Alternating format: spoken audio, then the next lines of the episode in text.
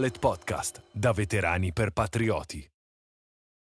Buonasera e bentornati al nuovo episodio del Non Dolet Podcast. Oggi è nostro ospite Andrea Pacini. Ciao Andrea. Ciao Luca, ciao ragazzi. Sono felicissimo di averti come ospite personalmente? No, sono io, sono io molto contento e onorato di, di, poter raccontare un po' di cose a te, insomma, e a voi. Sei un caso un po' inverso. Di solito, come dire, tra virgolette, reclutiamo i nostri ospiti per un'intensa carriera in Forza Armata e una bella carriera post divisa, no? Per raccontarci un po' la transizione. Tu per me sei, a parte che posso dirlo pubblicamente, sei il mio eroe, per quello che mi hai raccontato della tua vita comune per te è normalissimo, tu mi racconti le tue problematiche, per me sono delle difficoltà gigantesche. Sei un esempio post divisa, assoluto, punto. Diciamo che sono stato un po' una pippa in divisa e, e poi diciamo mi sono un po' rifatto fuori. No, no, per carità, al di là del tempo trascorso in, è bello anche poi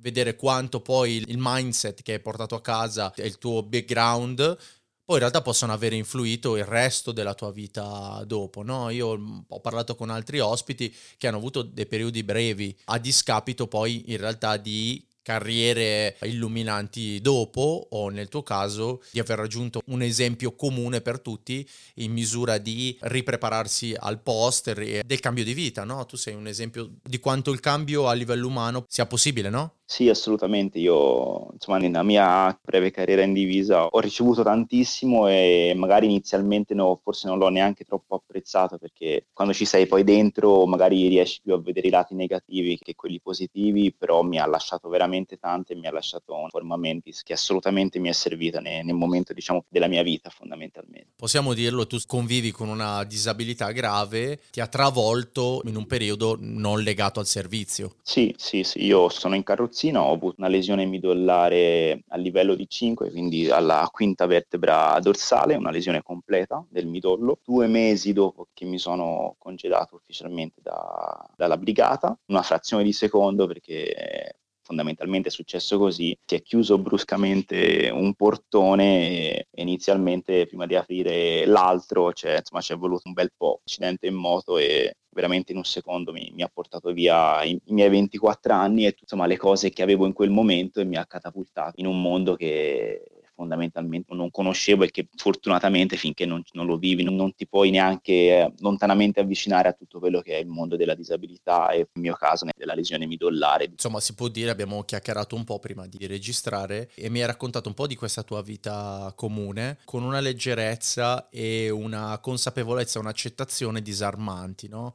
E come ti dicevo, Murphy dice sempre che uno si preoccupa dei libri che non gli vengono resi appunto quando li perde, no? altrimenti nessuno fa caso ai libri in relazione al fatto che ti preoccupi delle cose che perdi quando ti vengono levate, no? E tu parli con una serenità tale della tua mobilità che ti è stata tolta, che per me è assolutamente inconcepibile. Io ci penso e ascoltando te effettivamente valuto che c'è una vita possibile oltre il, il terrore più grande, quello di rimanere senza l'uso delle gambe. Sì, sai, comunque alla fine tieni conto che io ho anche un'anzianità, nel senso che ormai sono 13 anni che sono in carrozzina e quindi probabilmente le stesse domande, magari lo stesso tema che trattiamo adesso, lo avessimo trattato molti anni fa, ovviamente lo avrei affrontato in maniera totalmente diversa però il discorso dell'accettazione è un tema che a un certo punto viene fuori, ti devi guardare allo specchio e devi capire quello che sei. Da lì poi puoi veramente metterti nella condizione di vedere cosa ci potrebbe essere oltre, di andare a scoprire quello che potresti diventare fondamentalmente. È un percorso che dovrebbe essere fatto da tutti, chi lo fa prima, chi lo fa dopo, Purtroppo ho avuto modo anche di scoprire e di conoscere i ragazzi che non l'hanno mai fatto per mille problemi, perché certo. poi ovviamente anche il discorso di avere attorno a te, accanto a te, una famiglia che è unita, che ti vuol bene, gli amici e tutto quanto ovviamente aiuta tantissimo, però arrivi a un certo punto che te lo devi fare, devi guardare allo specchio e dire ok, non, non sei più quello che eri una volta, è inutile che rimpiangi quello che ormai non potrai più essere, devi guardare un po' avanti. Io ho avuto la fortuna nel periodo in cui ero all'unità spinale di Firenze, dove ho fatto i miei nove mesi, otto, nove mesi di degenza. A quel tempo c'era un decano, si può chiamare così, che ci guardava e eravamo un gruppetto di, in quel periodo purtroppo c'erano stati vari incidenti che avevano portato anche l'unità spinale in quegli anni era molto piena, ci guardava e ci diceva ragazzi è inutile che andate a letto incazzati e tanto domani mattina non vi sveglierete in una condizione diversa da quella che siete ora. Quindi... È motivante. Assolutamente, fatevi una ragione, poi anche lì si torna nel discorso, un conto è assumersi la responsabilità di quello che si è fatto, nel mio caso incidente mio, diciamo il 50, 60% colpa mia, poteva andare sicuramente in una situazione migliore se la macchina che mi è venuta incontro fosse stata più attenta, io più attento, eh, però se magari invece della macchina ci fosse stato un camion non sarei qui a raccontarla, però magari lo accetti, magari trovi il ragazzo che invece viene investito sulle strisce, lo accetti in maniera diversa ovviamente. Chiaro. Però nella mia condizione io a un certo punto ho chiuso una porta e ho cercato di spingere forte per aprire quella di adesso. Perché ci siamo sentiti? Un po' perché chi ci ha messo in contatto è un mio grande amico, no? stavamo parlando con Fast Scaramuzza che non ci teneva ad emergere in questa cosa, voleva essere... voleva no. rimanere anonimo, no, gli, gli, ho detto che comunque avrei pubblicamente, metterò tanto metterò pubblicamente i suoi social. Fast è un veterano, è un grandissimo paracadutista e adesso vive in Spagna, lavora col turismo, in moto. E quando stavamo parlando un po' di storie, di recupero, insomma di reinvenzione, impiego, lui mi ha detto guarda ci sarebbe un caso particolare, Andrea che non si è arreso e paracadutista era, insomma, si è ripreso con tutte le forze la voglia di saltare, l'ha rifatta sua e nonostante la disabilità è tornato a saltare. E quando me l'ha raccontato, io da buon uh, esperto OSINT sono andato open source a cercare un po' e ho visto che, diavolo, ti sei rimesso a saltare sia indoor, insomma, a volare indoor e a saltare fuori. E quindi ho detto, ah, ma allora è veramente possibile, non sono dei racconti. sì, sì, sì, è tutto possibile. Fast è stato fondamentale lo posso dire, sono stato veramente contento di averlo conosciuto e poter dire che è un amico e che è stato veramente determinante questo percorso di reinserimento diciamo nella vita paracadutistica. Fast l'ho conosciuto in Spagna ed è stato colui che mi ha rimesso le ali, mi ha insegnato a volare all'interno del tunnel con cui ho fatto diciamo tutta la propedeutica per rifare il corso AFF all'interno del tunnel, poi per ripartire a saltare. È un uomo d'altri tempi, no? È uno di quelli che sono indietro, che si fanno il mazzo, che lavorano e cercano di spingere gli altri in alto invece di affossarli, quindi ci tenevo a parlare di lui nonostante mi abbia detto tassativamente di non farlo. e abbiamo un podcast un po' particolare, no? che parla di militari, ovviamente parliamo di chi è rimasto ferito, di chi ha dei traumi fisici, di chi ha dei traumi mentali, che però sono e restano dei casi particolari perché non sono la principale causa di morte per gli uomini nella nostra fascia d'età, quindi 15-44. Causa di morte che in realtà è quella incontro alla quale sei andato tu, no? agli incidenti stradali. Noi non poniamo mai l'accento su queste casistiche, rimangono in Italia per un terzo buono delle cause di morte per noi uomini, cinque volte più alti delle donne, rimane la strada. No? Io faccio il caso sempre di mia moglie che si preoccupa sempre di quando salto, di quando arrampico, di quando lavoro, ma gli dico guarda io il terrore ce l'ho dell'autostrada, non del lavoro, di tutte le attività che faccio all'interno del lavoro dove mi sento sicuro, no? Paura della strada, perché i numeri sono numeri, no? E tu l'hai scoperto, ahimè, il problema reale per noi maschi in quella fascia è quello, è la strada. La, la strada miete una quantità di vittime di... Non parliamo di piccoli numeri, eh? adesso io sto facendo il dottorino, parliamo di 5.000 morti l'anno. Eh? Assolutamente, okay, sono una, un'infinità. Io tra l'altro poi questo mio percorso ho avuto modo di avvicinarmi a tante associazioni che lavorano sulla tematica della sicurezza della strada. Io ho un'associazione diciamo mia qui a Firenze dove trattiamo questi temi qui, andiamo nelle scuole, parliamo di sicurezza stradale, di, di prevenzione e veramente la strada è un posto dove si rischia veramente tanto da pedoni, da motociclisti, da ciclisti, bisogna veramente avere 2000 occhi e a volte non bastano. Per quanto riguarda poi le lesioni midollari, oltre la strada, un altro tema molto importante sono i tuffi in piscina, i tuffi in mare. Sì, le morti violente. In realtà abbiamo 15.000 morti per cause violente, parlo ovviamente sempre di quella fascia lì, no? con i 15-44 anni, delle quali un terzo è ovviamente la strada, poi due terzi sono morti violente, insomma cioè vengono prima dei tumori che uno si preoccupa delle leucemie, degli linfomi, per noi eh, giovani senza alcun ritegno del rischio eh, cioè, sono le morti violente. Ci tenevo a dirlo anche perché insomma se non ne parlo con te... Ascolta Andrea, tu se differenze ce l'hai detto, come ti sei avvicinato poi alla divisa? Insomma, avevi qualcuno in famiglia, qualche amico ti aveva parlato della brigata? Ho fatto un percorso un po' vecchio, vecchio stile, perché io sono partito inizialmente di leva, fondamentalmente quando ho fatto la visita dei tre giorni, io sono dell'84, essendo stato reclutato per l'aeronautica militare non dovevamo neanche partire, cioè facemmo le visite e ci dissero non vi preoccupate ragazzi, sicuramente verrete scartati per esubero. E io decisi di comunque non fare l'obiettore. Come me che io ero l'anno 85, ho fatto la stessa roba, sono partito volontario, Eh. potevo rifiutarmi. Io volevo fare i vigili del fuoco a quei tempi e quindi potevo assolutamente permettermi di fare l'obiettore e comunque mi sarebbe comunque piaciuto fare un- un'esperienza del genere.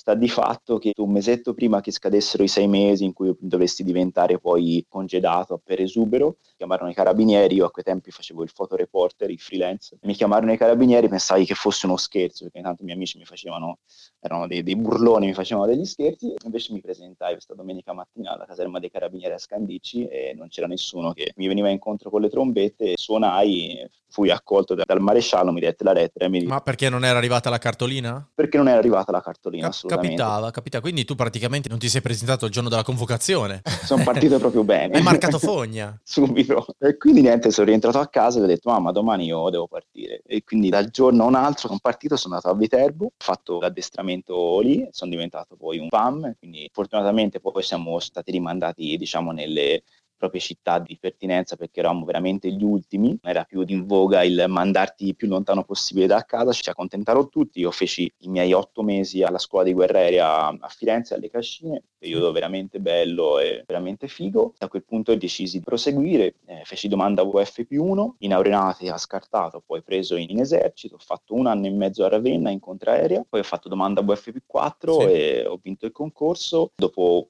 quasi due anni ho detto io le stellette me le vorrei un po' meritare se devo fare con tutto il rispetto ovviamente, se devo mettermi le stellette per stare in ufficio non ci sto, se devo stare lontano da casa voglio fare il soldato, quindi scelsi i paracadutisti per misurarmi anche con me stesso e con tutti quelli che dicevano che non ce l'avrei fatta. Sì? Sì, eh, sì, Ma perché eri fuori forma? Non ti si addiceva un po' il lancio all'epoca? fondamentalmente eravamo in una caserma tra virgolette non operativa, Ok, beh, beh, in beh. molte delle- dell'Italia e Certo, quindi sui 100.000 soldati non sono 100.000 a Rambo, ecco. E infatti, e quindi molti, insomma, anche dei nostri gruppi, chi, chi aveva fatto altre scelte, chi si accontenta, ma anche ma a livello tipo di marescialli o comunque di, di persone un pochino più alte in grado, ci dicevano no, non andate di su, di giù. Poi un giorno invece vidi arrivare da noi un gruppetto di paracadutisti e sai, quando li vedi arrivare con il basco, tutti belli massicci, Con quei pettorali lì, Eh. quelli sono invidiabili, eh, chiaramente. Un un uomo normale non ha un petto scolpito in quel modo, dai.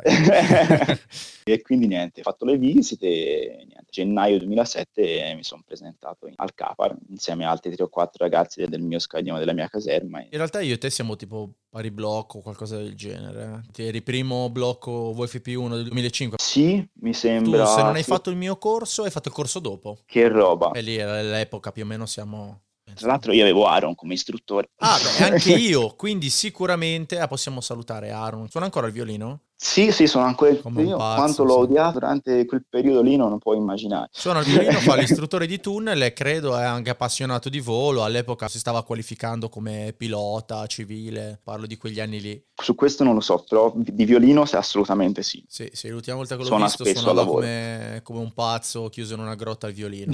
Era stato anche il mio istruttore, sì. Piccolo ma intenso era il ragazzo. Ah, volate insieme? L'ho rincontrato nel, non so se era il terzo o il mio quarto salto in tandem, c'avevo lui in aereo come video. Ma adesso vi vedete in Aerogravity? Adesso sì, sì, lui fa l'istruttore e quindi ci vediamo, ci vediamo spessissimo. Tra l'altro quando non vola suona, o vola o suona, sì. E per chi lo volesse conoscere, è un personaggio particolarmente eclettico, insomma lo trova a Milano in Aerogravity, in tunnel, insomma se gli capita di andare lì ad avvicinarsi al volo, può incontrare lì o te o lui, ma se gli capita di parlare con un Aaron, lui, è questo. È lui. Non si sbaglieranno, un bel ragazzo, bello tarchiato, bassino, bel fiol. Cosa ti è rimasto poi di quel periodo lì del volo? Tanto che poi ti ha spinto di farlo diventare il tuo post-trauma. Cosa ti sei portato indietro di questo periodo in Basco Amaranto? Allora, sicuramente, come ti dicevo prima, la cosa che mi ha lasciato tanto da brigata è stata la forza di non mollare e scoprire veramente quanto il tuo cervello può andare oltre il tuo fisico. Io l'ho sofferto sofferto nel senso che mm, guadagnarmi il brevetto per me è stata veramente, veramente dura, nel senso sono Sì? arrivato in fondo, uh, ce l'ho- ce l'ho fatta, ma ho sudato veramente sette camicie perché cioè, per me fu veramente impegnativo, magari rispetto ad altri ragazzi che Chi arriva dagli sport eh, di solito trova un piccolo vantaggio, no? I rugbisti, i calciatori, chi invece come me e come te magari non era un agonista, arriva là e si scontra con la durissima realtà che la brigata è tosta, Eh sì, c'è da sì. correre, c'è da fare tutte queste cose che non sono naturali per eh, tantissimi altri sport, quindi trazioni alla sbarra, piegamenti. ero anche abbastanza allenato per le mie condizioni perché comunque sapevo a quello che andavo incontro e quindi nei periodi prima dell'assegnazione mi stavo allenando come tanti, però insomma fu anche il percorso dell'AIC, ora non so se si, si chiama ancora così. Credo si chiami KS o CTCS, insomma, quando l'ho fatto io un seminario, poi è diventato addestramento individuale al combattimento, quindi il modulo di addestramento per i parautisti, poi è diventato modulo K, che era il modulo di combattimento di che adesso credo sia CTCS, CT qualcosa, sì, insomma. È l'addestramento individuale al combattimento per le aviotruppe. Modulo fantastico, secondo me. Modulo fantastico, veramente, veramente bello. Si scavano buche, si inizia a stare svegli la notte, Il Monte Serra è sempre, diciamo, lì come pallino che prima o poi te lo fanno fare. per chi magari non è addetto ai lavori, c'è un monte sulla piana, cioè, quello, il Monte Serra, 970 metri di quota da Baracca di Nanni, no? il ristorante, quello che sta lì alla base, alla- dalla zona lancio, si arriva a Monte Serra. Ed è un po' lo spauracchio e la paura per tutti gli allievi paracadutisti che devono fare su e giù come se non ci fosse un domani. Davvero. A seguito di aviolancio, poi di solito no, riconsegnano materiali, c'è sistematicamente la pattuglia per andare su, tornare giù, tornare su, e non solo ovviamente per le aviotruppe, ma anche personale del bacino FOS. È un po' una zona comune a tutti, ti capita anche di salire con una pattuglia e incontrare gente di un'altra pattuglia, ci sono degli aneddoti fantastici su Monte Serra dove incontri delle persone, fai magari dei link up con personale amico, poi scopri che è di un altro reggimento che sta facendo delle altre robe, è un po' come Valluccione, no? Queste aree addestrative che sono un po' frequentate un po' da tutto il personale che fa addestramento lì e poi ti incontri con gente di un altro reggimento che sta facendo un'altra attività. Secondo me è la parte più bella del lavoro. quella fu veramente intensa ma bella e lì ho veramente scoperto quanto, almeno per me, veramente la testa può andare oltre il fisico e quindi Certo. banalmente fare la marcia e essere veramente spento ma andare comunque avanti e questo mi ha aiutato soprattutto nel periodo in cui quando ho entrato nel mondo della disabilità tutti i giorni ti scopri a dover eh, avere un obiettivo, no? Per vedere poi quello che c'è dopo, anche solamente il vedere che per mettersi le scarpe una volta ci metti un quarto d'ora, la volta dopo ci metti 13 minuti, la forma mentis di dire no, ce la faccio, lo faccio in 10, lo faccio in 9, lo faccio in 8 e poi ti diventa normalissimo come una volta, no? Ti posso dire che sì, che la brigata è stata quello scalino e quel metro di giudizio che mi ha permesso poi dopo l'incidente di dire no, quello lo voglio fare, ci devo arrivare in un modo o in un altro, ci arrivo. Quello mi ha lasciato tanto e poi mi ha lasciato insomma oltre che a tanti bei ricordi, a, a alcuni un pochino meno, però la- una bella famiglia e ogni tanto insomma risento i miei fratellini e facciamo sempre un po' di risate. Tanti saltano fuori, eh, tra virgolette, vincolati a lavoro, poi sono paracautisti di caduta libera fuori. Alcuni insomma li ho ritrovati poi entrando appunto nel mondo civile del paracadutismo ho avuto la fortuna di, di rincontrarli. Per quanto uno possa non essere d'accordo, l'arruolarsi è l'affacciarsi alla vita adulta, no? Fino al giorno prima magari stai a casa, per quanto il casa possa essere differente, c'è chi viene accudito dalla mamma, chi no, chi è già indipendente quando sta dai genitori, chi meno, poi in realtà a Naia sei solo. Eh sì, Tu come hai vissuto poi questo stacco dalla famiglia alla vita in uniforme? Eh, guarda, è stato un po', tra virgolette, ovviamente, per quello che vale un po' violento, nel senso che comunque uscire di casa, andare a prendere la cartolina e il giorno dopo prendere il treno per andare a Viterbo, non essendo mai uscito da Firenze, è stato abbastanza impegnativo. Pensa che io sono venuto a Scandici Firenze in realtà, cioè tu ti sei allontanato e io di Naia sono venuto lì da voi invece. Ai lupi di Toscana. Esatto. Ci ho fatto i primi 15 giorni quando sono ripartito come VF più 1. Credo non esistano più come reparto. No, è stata chiusa definitivamente diversi anni fa. Te non giravi tanto all'epoca, insomma è stata una novità questa di essere un po' spedito in giro per l'Italia. Sì, sì, è stata una novità e a me ha fatto veramente tanto perché comunque cioè, ti ritrovi veramente a essere accudito da babbo e mamma e poi a ritrovarti in un posto dove ti devi rifare la branda, il letto, insomma, impari tanto l'indipendenza e io nei tre anni in cui sono stato fuori l'ho assaporata così tanto che quando poi sono rientrato a casa dopo l'incidente sia per le condizioni di abitazione completamente un po' diversa rispetto a come stavo prima per varie vicissitudini, la prima cosa che ho detto ai miei è stata io voglio tornare a essere indipendente, quindi troviamo il modo per essere quello che era una volta e ripartiamo dal fatto che io vi ho lasciato indipendenti e adesso, anche se le condizioni sono cambiate, voglio tornare a essere indipendente. Perché al di là del fatto che uno possa essere o meno mammone, poi quando ti trovi a scontrarti con le necessità di forza armata, scopri un mondo nuovo, no? Io non sono particolarmente legato alla mia famiglia in misura di essere supportato, insomma mia madre non mi aiutava particolarmente, ero abbastanza indipendente, poi arrivi che scopri che ti devi vivi in camerata con altre 20 persone che non conosci, dei quali non conosci le routine, le abitudini, le usanze, il dialetto e in tutto questo devi sopravvivere all'addestramento, lavarti i panni da solo, curare te stesso secondo i tempi e i modi che ti danno. Insomma, è una cosa che consiglio sempre a tutte le donne, se volete trovare un uomo che non ha bisogno che gli vengano lavati i panni e venga accudito, prendete un naglione e quello eh, vive, sopravvive con il minimo indispensabile, no? Assolutamente, mi troveranno sempre meno ultimamente però. No, è vero, è vero, io torno a casa ancora, faccio la lavatrice da solo perché per me è una routine, mia moglie mi guarda, mi fa effettivamente che tu ci sia o non ci sia. Un po' adesso che ho moglie effettivamente mi lascio coccolare. Eh, eh vabbè, ma ci sta, però nel momento in cui serve cioè, ce l'hai dentro. Sì, è vero, è vero, è vero, io parlo per me stesso, sono cose che non ti trovi ad affrontare come giovane uomo finché poi non ci sbatti contro. Guarda, io lo vedo con mio fratello a cui voglio... Ah, cocco di mamma. Dell'anima. Lui, eh. No, più che cocco di mamma è che comunque, a parte la distanza un po' di anni c'è, perché ha otto anni e mezzo meno di me, però vedi veramente nella sua, e io lo ritengo ora non perché, insomma, perché mio fratello comunque per l'età che ha, uno che è una spanna sopra rispetto ai coetanei. suoi coetanei, però comunque li vedi veramente in difficoltà perché comunque cioè, arrivano diciamo a un'indipendenza a un'età molto avanzata perché non hanno questo step di doversi levarsi il ditino per conto loro e qui diventa tutto un po' più difficile più che altro gli diventa tutto paradossalmente forse un, un po' troppo brusco tutto insieme. Ma lì è questione di sopravvivenza, eh? cioè eh sì. A Naia, chi l'aveva mai vista una lavanderia a gettoni prima del, Assolutamente. Tu ti hai fatto il VFP1 e poi il VFP4, no? Poi a un certo punto la tua vita militare ha subito un, un ennesimo cambiamento, no? Hai scelto di cambiare strada. Vabbè, ho preso il brevetto, ho fatto tutto l'iter, sono stato mandato al reparto eh, all'187, ero in quarta Falchi. Ok, salutiamo i ragazzi dell'187. Che... Sì,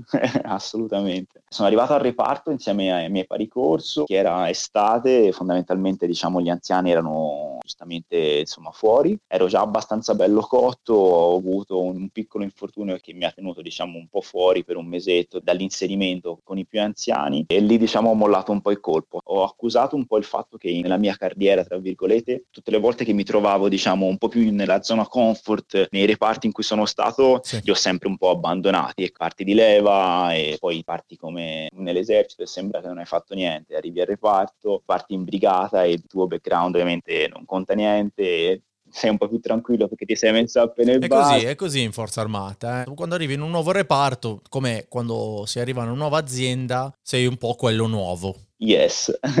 e nonostante il tuo background, poi magari non sia proprio semplice far vedere quello che sai fare, no? Forza Armata funziona come le aziende fuori. E quindi niente, io vabbè, a quel punto mi sono guardato allo specchio e ho detto, senti, è stato bello finché è durato, è stato figo, avevo già visto e inquadrato qualcuno, qualche imboscato e quindi ho detto no, io non voglio fare, non voglio essere come loro. Sono entrato a testa alta e ne voglio uscire a testa alta e quindi ho preso in mano la situazione e ho deciso di fare un percorso diverso e ho deciso di essere onesto con me stesso perché sapevo che comunque era un periodo abbastanza caldo quello e non volevo essere un pericolo per gli altri, per il mio coppio fondamentalmente, per me e per la situazione in cui sarebbero andati da lì a breve i miei compagni e quindi niente, ho deciso di tornare nella vita civile che è durata veramente poco, per poi da lì a poco ho fatto l'incidente ed è ricambiato tutta un'altra volta. Ed è una scelta che io reputo veramente coraggiosa perché per chi firma per un anno in Forza Armata e arriva a superare l'agognato obiettivo della ferma quadriennale,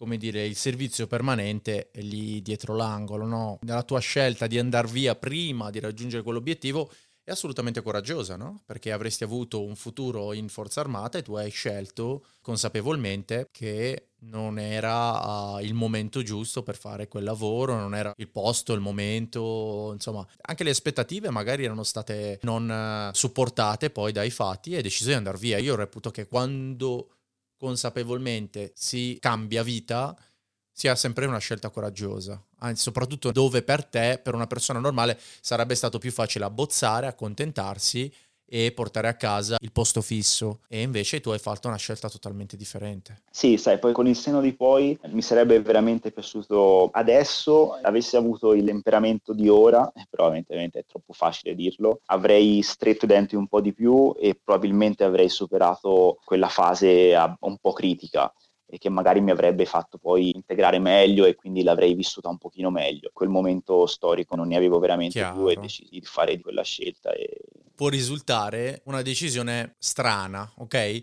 Per chi non ha vissuto i reggimenti. I reggimenti sono delle macchine umane molto complesse dove eh, puoi dimostrare professionalità, ma è necessaria l'integrazione umana quando arrivi in periodi storici dove magari, come dire, i resident del reggimento sono all'estero o sono in licenza, tu arrivi sull'ultima ruota del carro, se non riesci a integrarti bene, poi si vivono anche delle tensioni e si vive magari un po' male l'integrazione no, ai reggimenti. Tanti come te lo hanno subito magari un po' di più. Eh sì, sì, questo è un po' quello che mi è successo. E... No, perché magari dicono, ma non ha senso che Andrea si sia congedato, in realtà bisogna, come dire, no? vedere per credere. Eh, sì. non l'ha provato, l'ho vissuto io, l'ho visto vivere ad altri, poi quando magari o fai parte di un gruppo molto coeso che insieme a te vive male quel periodo e poi si integra, Oppure se si fa parte di un gruppo ristretto diventa complicato poi cercare di integrarsi, no? Perché sei sempre un po'... Non è una cosa relativa solo a forza armata, fa parte di qualunque nuovo ambiente in cui ti devi inserire e l'ambiente preesistente, con le sue routine, no? Con le sue figure, tu ti inserisci in un ambiente esistente.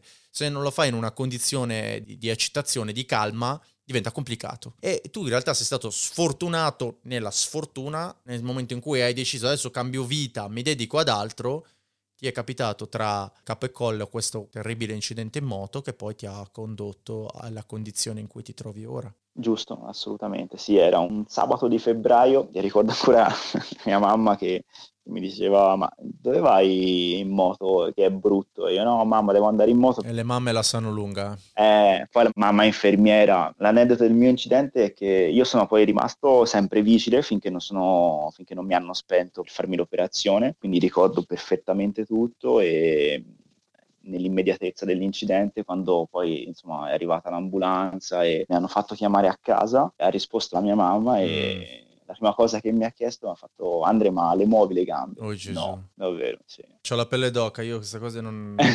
no, non ce, non ce, la faccio, è più forte di me, guarda, te l'ho detto, no, prima quando ci siamo sentiti con calma, ora che sono padre sono diventato un cagasotto, ho paura di queste cose qua. E sentire te, la leggerezza con cui me le racconti, guarda, per me è assolutamente un valore aggiunto.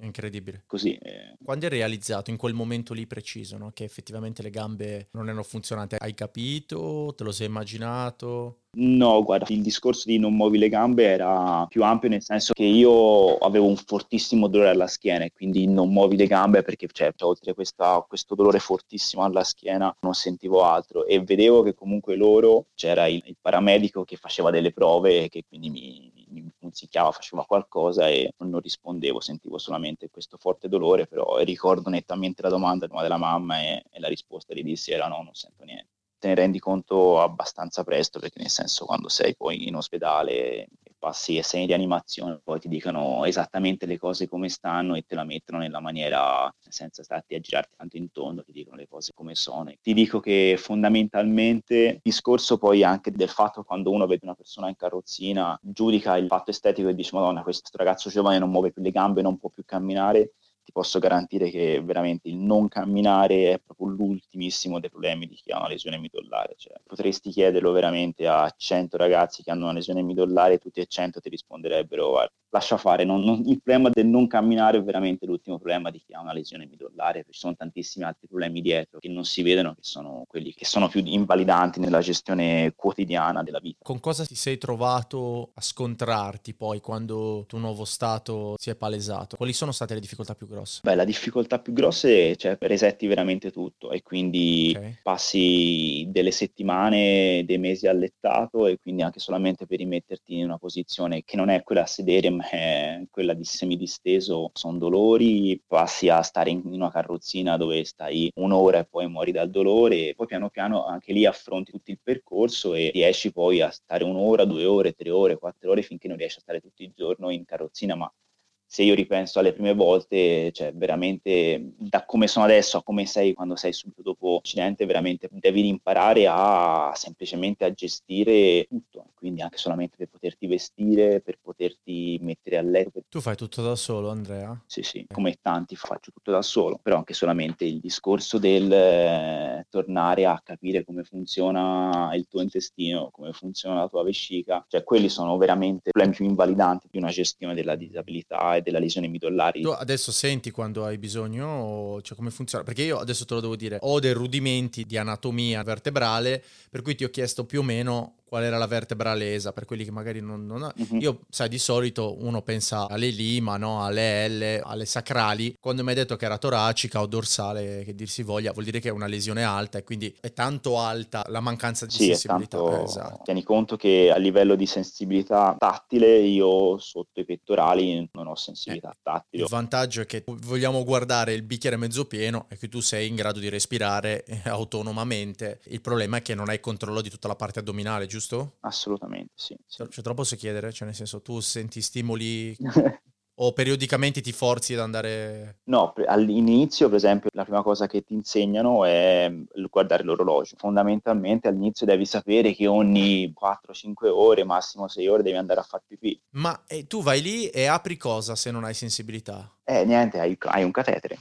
Oh Gesù quel famoso catetere di cui dicevate, che è stato illuminante il vostro primo podcast, me lo sono ascoltato sì, e riascoltato. Michael l'ha inserito in una gola. Ecco, quel famoso catetere che Michael ha inserito in una gola è un catetere vescicale, sì. suppongo, che si usa per fare pipì. E quindi io penso che il 90%, 99% dei ragazzi che hanno lesioni midollari a livelli abbastanza alti utilizzano tutti il catetere vescicale per fare pipì, perché a meno che tu non abbia okay. un controllo puoi andare a fare pipì in autonomia. Inizialmente vai orario, e poi con il passare degli anni te impari a riacquisire veramente piccole cose.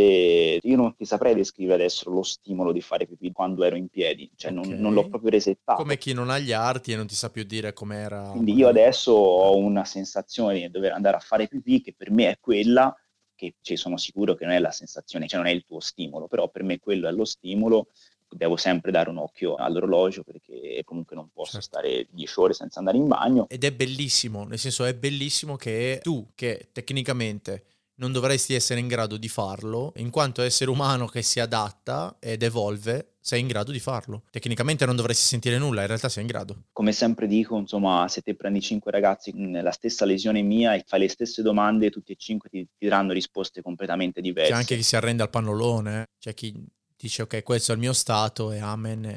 Fortunatamente non ho i ragazzi che ho conosciuto, ne ho conosciuti veramente tanti per l'attività sportiva che faccio, per le varie cose, perché comunque mi piace confrontarmi con molti. Ho sempre trovato, poi comunque ti confronti sempre con persone che amano magari le tue stesse attività e quindi difficilmente magari vai a conoscere persone che hanno deciso di non fare quel click che dicevamo prima. Fortunatamente il mondo che ci circonda sta andando in un'integrazione abbastanza spinta e quindi ci sono molte più possibilità rispetto a tantissimi anni fa, dove era veramente dura ritrovarsi, dover combattere con una disabilità così impegnativa. Insomma, subire un incidente che ho subito io 30 anni fa sicuramente eh, non, non, era così, tra virgolette, semplice come lo potrebbe essere in questo momento storico. Andrea, ti posso chiedere quotidianamente come è cambiata la tua vita? Perché mi immagino che poi Io non ho conoscenze del caso, però immagino che la casa sia dovuta cambiare, la mobilità sia dovuta cambiare. Con che velocità sei riuscito a cambiare tutto per rimodularlo secondo le tue necessità? Eh, anche lì la velocità va un po' in base a quanto hai fame di imparare. Intendo quanto è stato complicato farlo. È, è molto complicato, il 90% delle persone vivono in, in, delle case o comunque in situazioni che sono molto lontane dal mondo della disabilità e quindi eh, ritrovarsi può anche solamente entrare in una casa che non è adibita, cioè quelli sono i problemi problemi e quindi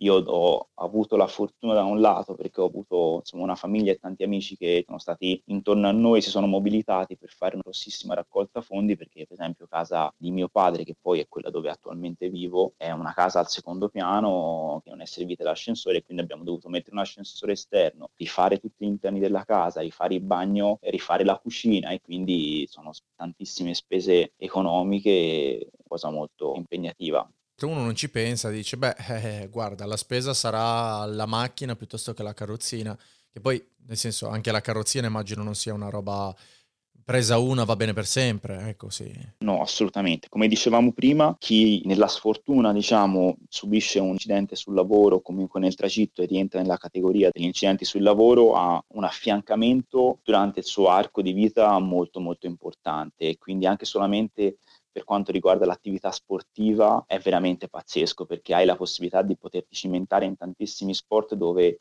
il lato economico la fa da padrona perché se vuoi... C'è una tutela assicurativa? C'è una tutela proprio di incentivo allo sport e quindi okay. se te vuoi andare a sciare e hai bisogno di un monosci, l'INAIL ti dà la possibilità di acquistare un monosci che mediamente costa bah, 5-6 mila euro. Per chi si è fatto male al lavoro? Io non mi sono fatto male al lavoro e quindi niente, ti, ti attacchi al mondo dell'associazionismo che c'è in giro e con loro cerchi di provare un po' gli sport, però nel momento in cui lo vuoi fare a, a livelli agonistici sono soldi, perché se hai bisogno di, certo. di, un mezzo per poter competere, anche solamente per andare sulle sci, io mi sono dovuto comprare il monosci. In questo momento mi piacerebbe, per dire, condividere il ciclismo con mio padre, che comunque ha 70 anni, è un ciclista da una vita, ma mi piacerebbe andare in bici con lui, ti affaccia al mondo dell'handbike e ti guardi intorno e costa dai 5.000 euro a 15.000 per quelli con cui fanno agonismo e se non ce li hai nel portafoglio diventa, certo. non ci vai fondamentalmente. Eh, magari qualche azienda che produce bike ascolta il podcast e contatta Andrea Pacini per fornirgli l'ausilio. Insomma, per dire questo è per mille altre cose. Ma qualche associazione ti ha dato una mano invece? Ti dà mano nell'attività agonistica, sicuramente esistono e magari ci sono. Io per esempio ho fatto ping pong, poi mi sono dilettato perché mi è sempre piaciuto il mondo dei motori comunque mi è rimasto dentro e mi sono comprato molti anni fa un kart, l'ho adattato e ho fatto qualche garetta a livello Dai. amatoriale. E a livello fisioterapico ti hanno assistito o ti sei affidato all'azienda sanitaria locale? Come funziona poi il reinserimento? Guarda, a livello fisioterapico la mia storia è un, un po' particolare nel senso che io sono uscito dall'unità spinale e a quei tempi, si parla quindi del 2008, ti dicevano di fare attività sportiva e ti davano a quei tempi 60 giorni l'anno di fisioterapia, una roba che neanche per un menisco rotto, ti danno 60 giorni. Okay e quindi in quegli anni ho avuto la fortuna di conoscere attraverso un amico di famiglia la fondazione Nicolò Galli, che è tuttora attiva, sì. che è capitanata da Giovanni Galli, famoso portiere della nazionale italiana, della Fiorentina, del Milan. Moltissimi anni fa per un incidente in motorino persero il loro figlio Nicolò e loro da quel tragico evento hanno fatto una fondazione che aiuta gli under 30 che subiscono incidenti stradali. Io mi ricordo ancora, andai da loro eh, a chiedergli un aiuto per mettere l'ascensore esterno. Giovanni Galli mi guardò e mi disse, ma vuoi tornare a essere indipendente o vuoi cercare di stare meglio nella tua vita? Io lo guardai e a quel tempo ero veramente un, ancora un po' frastornato, gli dissi ma meglio di così? E che lui mi prospettò la possibilità di fare un percorso di fisioterapia, mi disse subito che non sarebbe stato banale e niente, da lì incominciai al Centro Giusti di Firenze, che è un'eccellenza per quanto riguarda la riabilitazione a livello lesionale, sottolesionale, e ho fatto un percorso con loro che è durato veramente tanti anni. In questo percorso poi io mi sono staccato dalla fondazione perché comunque è un percorso veramente oneroso, si parla di migliaia di euro al mese di fisioterapia, decisi di andare in causa contro l'ASLA del mio territorio perché non mi forniva un'adeguata fisioterapia a quei mm. tempi. Fortunatamente è finita tutte le cause in Cassazione. Io ho fatto un percorso di sei anni di fisioterapia che mi ha aiutato veramente, veramente tanto e ho fatto un percorso con loro, però fondamentalmente adesso i percorsi diciamo a livello statale sono veramente poca roba. I LEA, che sono i livelli assistenziali sì. di base, sia per quanto riguarda la parte economica di quello che danno, lì si ritorna un po' alle carrozzine e a quanto ogni tot periodo ti danno la possibilità di cambiare una carrozzina o di avere un ausilio per poter fare attività sportiva, sia per quanto riguarda la parte di fisioterapia. Ovviamente questo che ti sto dicendo è un discorso personale, non, non può essere fatto su tutti. No, no, chiaro, ma io suppongo che sia assolutamente giusto eh, nel caso di un giovane che non ha le necessità sportive di un settantenne, quindi magari la carrozzina non gli dura dieci anni o ha bisogno di più carrozzine per praticare sport perché in quanto giovane ha ancora bisogno di essere mobile. Credo sia una cosa normale, no? Sì, assolutamente sì. Poi se la realtà non si scontra con eh, con le disponibilità economiche. Con le disponibilità economiche, assolutamente. Però per quanto riguarda la fisioterapia, ho fatto questo percorso che mi è servito veramente tanto e mi ha veramente aiutato nel mio cammino e nella mia condizione attuale. Ci tenevamo ecco, a parlare anche del quanto seguire un percorso fisioterapico e di recupero, adesso al di là poi magari dello specifico evento, sia importante poi per avere risultati a lungo termine come nel tuo caso che hai una buona indipendenza quotidiana adesso. È importantissimo, è fondamentale. Ti rendi conto poi veramente le, ponte, le potenzialità che puoi tirar fuori anche nella fisioterapia e quindi in quello che puoi marginalmente recuperare non ti dà una mano, un'energia nel, confrontarti, nel poter lavorare, nel poter fare attività sportiva, nel poter gestire la tua condizione nel miglior modo possa. Come mi è già successo in altri casi, purtroppo è un percorso che non dà risultati immediati, no? L'essere umano in quanto tale dice io ho fatto una seduta perché ancora adesso non mi è cambiato niente, ne ho fatte 30 eh. perché ancora adesso non mi è cambiato niente. E magari è dopo 200 sedute che riesci a avere quella micro correzione, però è solo se ti pieghi all'attesa che riesci ad avere poi una visione d'insieme che dice effettivamente dopo due anni riesco ad avere quel vantaggio minimo che però mi porta ad avere un guadagno e ora poi in misura di Covid ultimamente mi stavo documentando, vedevo che tanti si allontanano dalle terapie in questo momento perché c'è il Covid, perché non riescono a seguirle quei rallentamenti e anche questo tipo di terapie stanno subendo dei rallentamenti, no? Eh sì, assolutamente sì.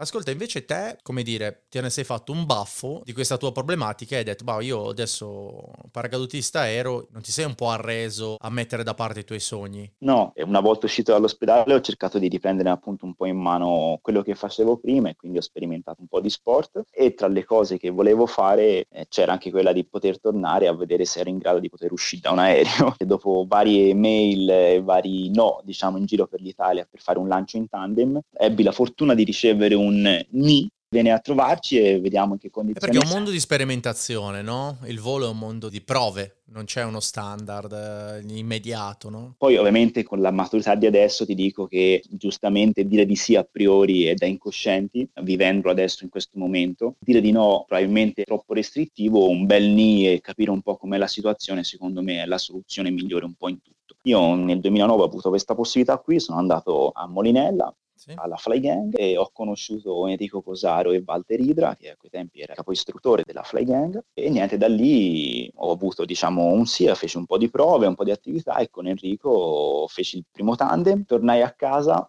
cioè in quel giorno lì dovevo solamente andare a vedere e capire un po' qual era la situazione. Una volta avuto l'ok, mi sono trovato imbarcato in aereo. E come hanno risolto la questione gambe libere di muoversi? Perché poi chi non è detto ai lavori non lo sa, ma in realtà le gambe guidano, no? E se le lasci libere di andare in eh, giro, sì. quelle ti spostano i movimenti, ti fanno girare.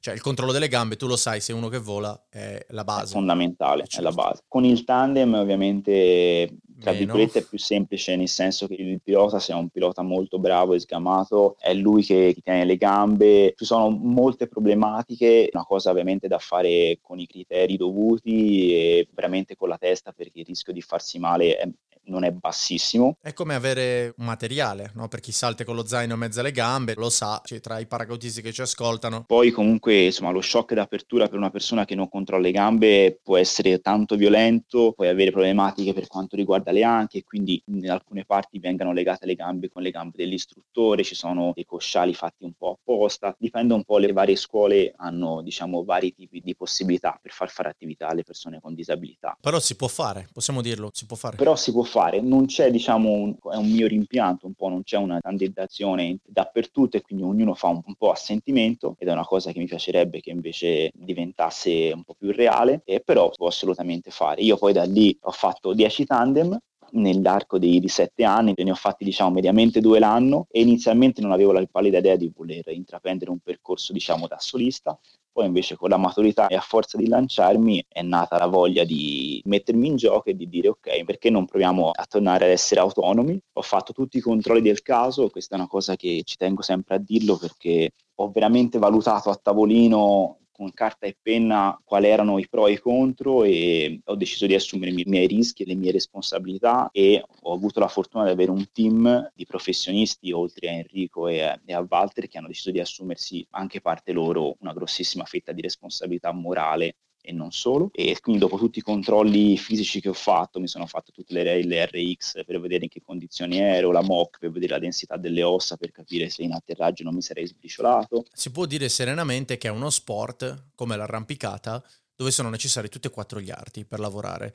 A te due non funzionano, quindi diciamo che il 50% del lavoro sarebbe compromesso, no? quindi l'atterraggio, la guida, ci sei dovuto adattare fortemente. Per chi non, non ha mai saltato, non sa quanto è complicato volare perché si guida con le gambe, si gira con le gambe, si spinge in avanti e indietro, questi movimenti sull'asse in avanti e indietro si fanno con le gambe normalmente. Si possono fare con le braccia, ma essendo gli arti più pesanti si fa con le gambe. A te ti hanno levato quelli, quindi chi non lo ascolta e non può apprezzare quanto in realtà ti sia levato il 70% della possibilità di fare quello sport e ti sei dovuto adattare. Prima ovviamente di poter eh, uscire da un aereo abbiamo preso il corso FF che è il corso base per poi diventare eh, autonomo in aria, lo abbiamo riportato all'interno del tunnel, quindi a quei tempi era il fine 2016, siamo andati in Spagna perché era l'unico tunnel più, tunnel più vicino, io ho avuto la fortuna di conoscere Fast e quindi ho avuto la fortuna di conoscerlo, sono andato in Spagna con Enrico, con Anthony, altri insomma sono, sono due che sono tuttora in brigata, io ho fatto fatto circa 5 ore e mezzo di tunnel diviso in, eh. in 4-5 sessioni. Ogni sessione di un'oretta sono, non so, l'equivalente di 60 lanci in aria, quindi si è fatto 300 lanci di tentativi prima di acquisire no? una consapevolezza.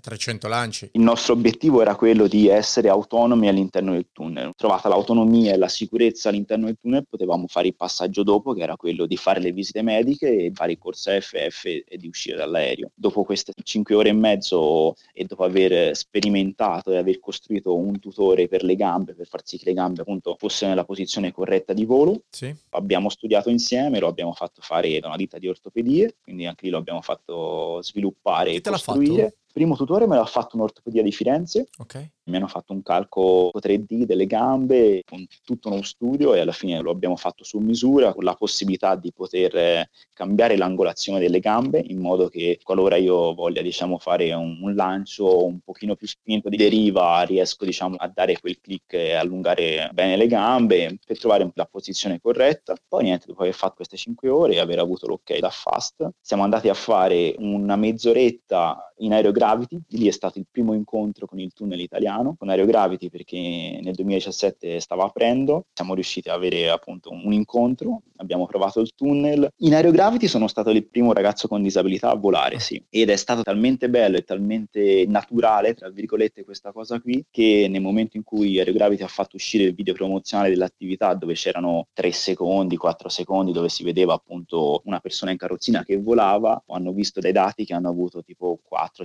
4-5 milioni di visualizzazioni in quei pochissimi secondi e hanno ricevuto centinaia di richieste di ragazzi con disabilità che volevano provare questa roba. Finché non si vede farlo a qualcuno in grado, si reputa impossibile una cosa, no? Tante volte. Yes. E da lì in realtà tu hai fatto quella cosa tua. Sì, da lì è nata, ho conosciuto Sandro Andreotti, amministratore di, di Aerogravity e c'è stata subito una bellissima amicizia e da lì a poco Sandro mi ha chiamato, io avevo appena finito di fare il corso AFF nel settembre del 2000 2017, ero rimasta ancora in contatto con lui e quindi lo aggiornavo sull'evoluzione e su come stava andando e poi nel dicembre 2017 sono stato inserito nello staff di Aerogravity per seguire appunto un progetto dedicato ai ragazzi con disabilità perché erano talmente sommersi di domande che avevano bisogno di avere una persona che gestisse quel compartimento lì e Sandra ha ritenuto che io fossi la persona giusta e da lì è nato un altro viaggio. Io credo che in queste circostanze qui e in circostanze simili sia solo chi eh, vive una condizione uguale alla tua che ti possa spiegare o darti correttivi. Quindi era necessaria una persona come te, che fosse portatore della stessa disabilità per spiegare agli altri no, come muoversi, come funziona. Io ci potrei provare, un professionista ci potrebbe provare dando la sua visione da persona priva di disabilità. Te sei l'unico che può dirti, guarda, andrai a sbattere contro queste problematiche, sei l'unico, no? Salve, io ho avuto la fortuna grandissima di avere la completa disposizione di Aerogravity nel poter sperimentare l'attività e quindi ho volato anche tanto all'interno del tunnel perché la prima cosa che ho detto a Sandro è stata onoratissimo, sono contentissimo, ma io conosco una piccolissima fetta della disabilità, cioè ero, tra virgolette, formato su quanto riguardava la parte della lesione midollari, certo. però il, il mondo della disabilità è veramente variegato e la bellezza del tunnel, a differenza del lancio e del paracadutismo, è che il tunnel è veramente un mezzo a cui tutti possono accedere e una grandissima fetta delle disabilità può veramente sperimentare che cos'è il volo in sicurezza e con il massimo del divertimento. Io sono stato fondamentale per loro, ma loro sono stati veramente fondamentali per me. Aerogravity con questo lavoro mi ha permesso di aprire all'interno diciamo, delle mie conoscenze tutto l'altro mondo della disabilità che è intellettiva, che è, sensoriale. No? Abbiamo fatto volare oltre 500 ragazzi. Sì ragazzi ciechi, ragazzi con sindrome di Down, ragazzi autistici, che ho imparato veramente tantissimo, mi sono messo a disposizione di, di, ogni ragazzo che è venuto per dare quello che io ho imparato e per imparare da loro tantissime cose e adesso siamo un punto di riferimento a livello nazionale su questo lato qui perché abbiamo fatto volare in sicurezza veramente tantissimi tantissimi ragazzi. Tu in realtà salti anche fuori, no?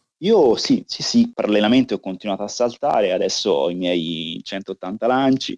La mia curiosità, come di tutti quelli che saltano, no, con cui ho condiviso il fatto che mi sarei fatto una chiacchierata ecco, con te, è ma come diavolo a terra Andrea se non gli vanno le gambe? Perché sostanzialmente si atterra con i piedi, quindi tu no, mi spiegavi prima, hai dovuto sistemare un po', improvvisare. Il tutore che abbiamo fatto per volare a livello indoor è fondamentale, ma anche per volare fuori, quindi lo abbiamo costruito sia per avere quelle caratteristiche che mi permettessero di volare all'interno di un tunnel che in aria. Quindi io con questo tutore riesco a essere stabile in aria e a poter essere insomma, completamente autonomo anche all'interno dell'aereo. Sto in una posizione tale che se ci fosse qualsiasi malfunzionamento o comunque un problema riesco ad uscire in maniera abbastanza agevole e comoda. Questa era anche una delle prime cose che bisognava capire quando poi abbiamo pianificato un po' tutto. Chiaro.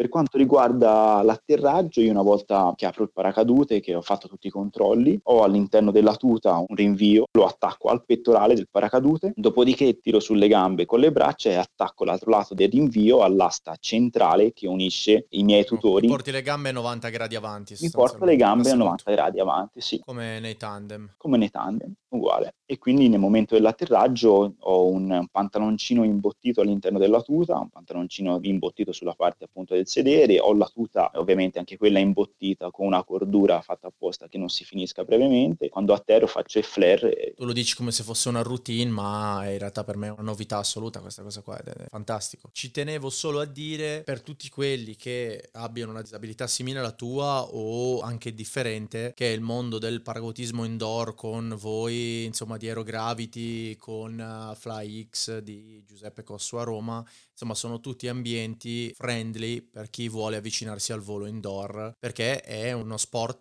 raggiungibile, praticabile e tra l'altro grazie a voi testato, quindi non si privassero di questa possibilità perché si può fare. Assolutamente, skydiving indoor è, è una disciplina, quindi anche ora insomma, speriamo che in un futuro breve possa diventare anche una disciplina olimpica oltre alla parte ludica veramente c'è la possibilità di fare tanto e quindi di, di, prenderlo anche proprio come un'attività sportiva vera e propria e dedicarsi a sport che è veramente bello. Il nostro obiettivo in Aerogravity è quello oltre di far avvicinare ragazzi con disabilità a questo mondo e quindi fare sperimentare loro quanto possa essere facile, tra virgolette, volare in relazione alla disabilità che hanno, perché magari vedi ragazzi veramente che hanno una disabilità importante che magari si pongono il problema di dire ma nelle condizioni in cui io sono potrò volare, sarò in grado di volare e magari si rendono conto che forse, forse è più facile volare che fare altro. E poi l'altro obiettivo di Aerogravity è anche quello appunto di costruire un movimento intorno allo skydiving indoor che sia aperto anche ai ragazzi con disabilità e quindi nel nostro piccolo stiamo portando avanti un paio di leve anche nel mondo della disabilità di ragazze che stanno venendo assiduamente perché lo, lo, lo vivano proprio come disciplina sportiva. Trovo che sia bellissimo no? che questi ambienti, un po' come arrampicata, come le immersioni di questi sport che sono particolarmente tecnici,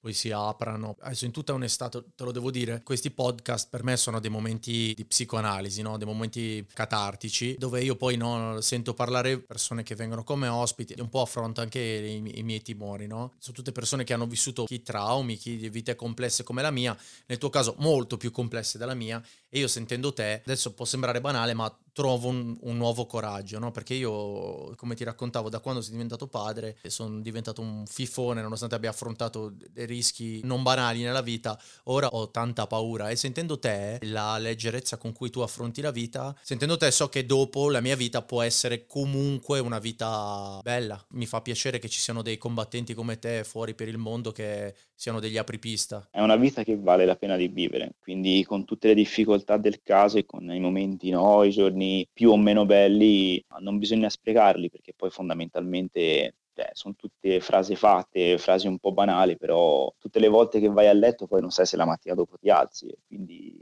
io vorrei andare a letto tutte le sere ed essere contento di aver fatto le mie 24 ore a volte al 100%, a volte all'80%, a volte al 60%, ma di non avere troppi rimpianti e di continuare ad andare avanti e a voler raggiungere gli obiettivi che ho. Quanto ti sta limitando il Covid, intendo a te come disabile? Ti sta creando dei problemi particolari? Allora, diciamo che nel primo periodo, quindi nella prima chiusura, come aerograviti siamo stati fermi da marzo fino a giugno, che li ho passati, insomma, rientrato qui a Scandicci a Firenze, li ho vissuti abbastanza serenamente, nel senso che preoccupato per la condizione anche lavorativa, ma avendo vissuto questi due anni e mezzo di relazione con la mia compagna, sempre un po' con poco tempo, perché io comunque 20 giorni il mese li passo a Milano, ho avuto la fortuna, tra virgolette, di riscoprire un po' una convivenza e di stringere un rapporto un pochino più denso e più complesso. Insomma, siamo ritornati a lavorare tra giugno, luglio, fino diciamo a metà ottobre, sì. poi siamo ovviamente abbiamo riavuto la seconda chiusura, adesso un po' più complesso per quanto riguarda insomma, la parte di stress, tra virgolette, nel senso che lo stare stare fermi, non sapere quando ripartire è un pochino più complicato, francamente, sia per una condizione lavorativa, perché comunque il periodo si sta veramente protraendo e non è banale per le aziende,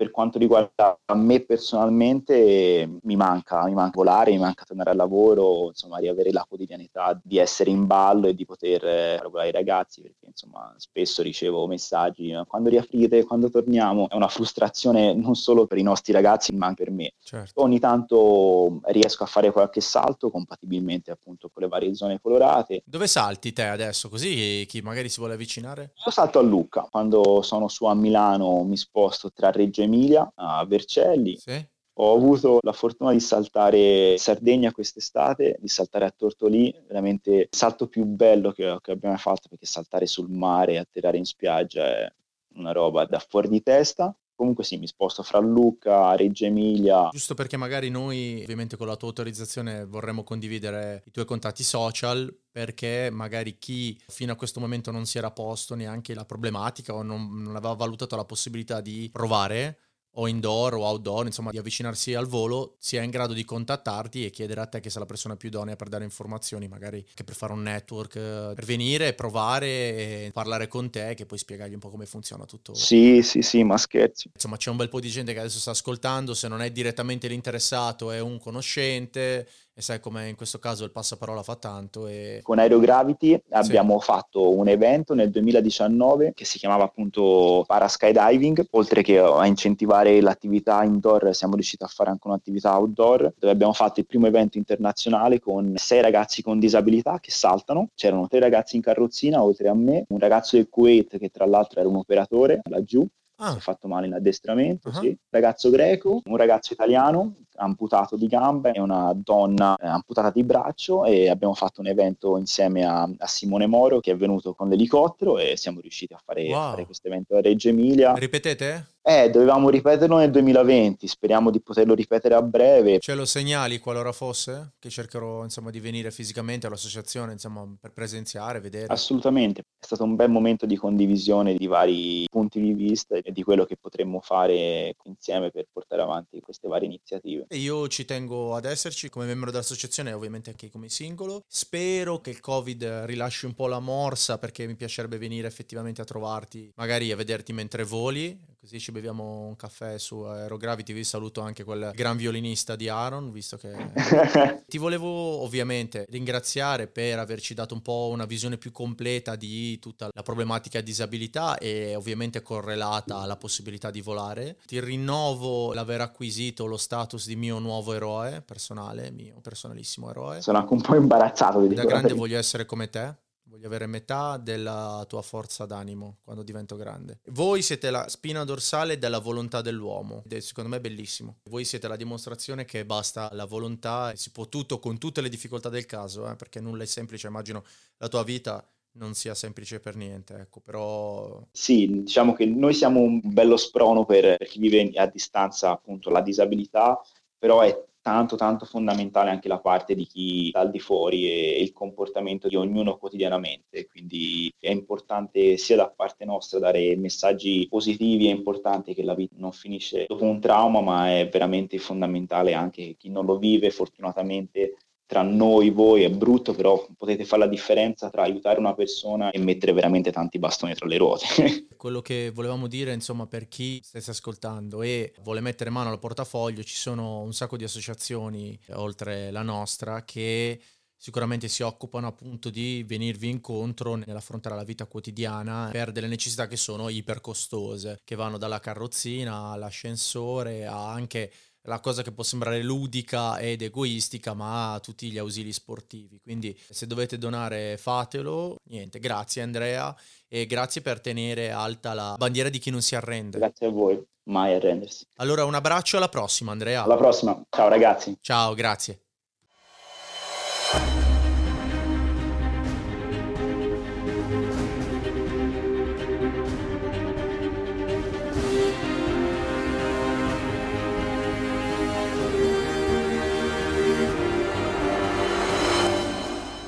Non Dolet Podcast, da veterani per patrioti.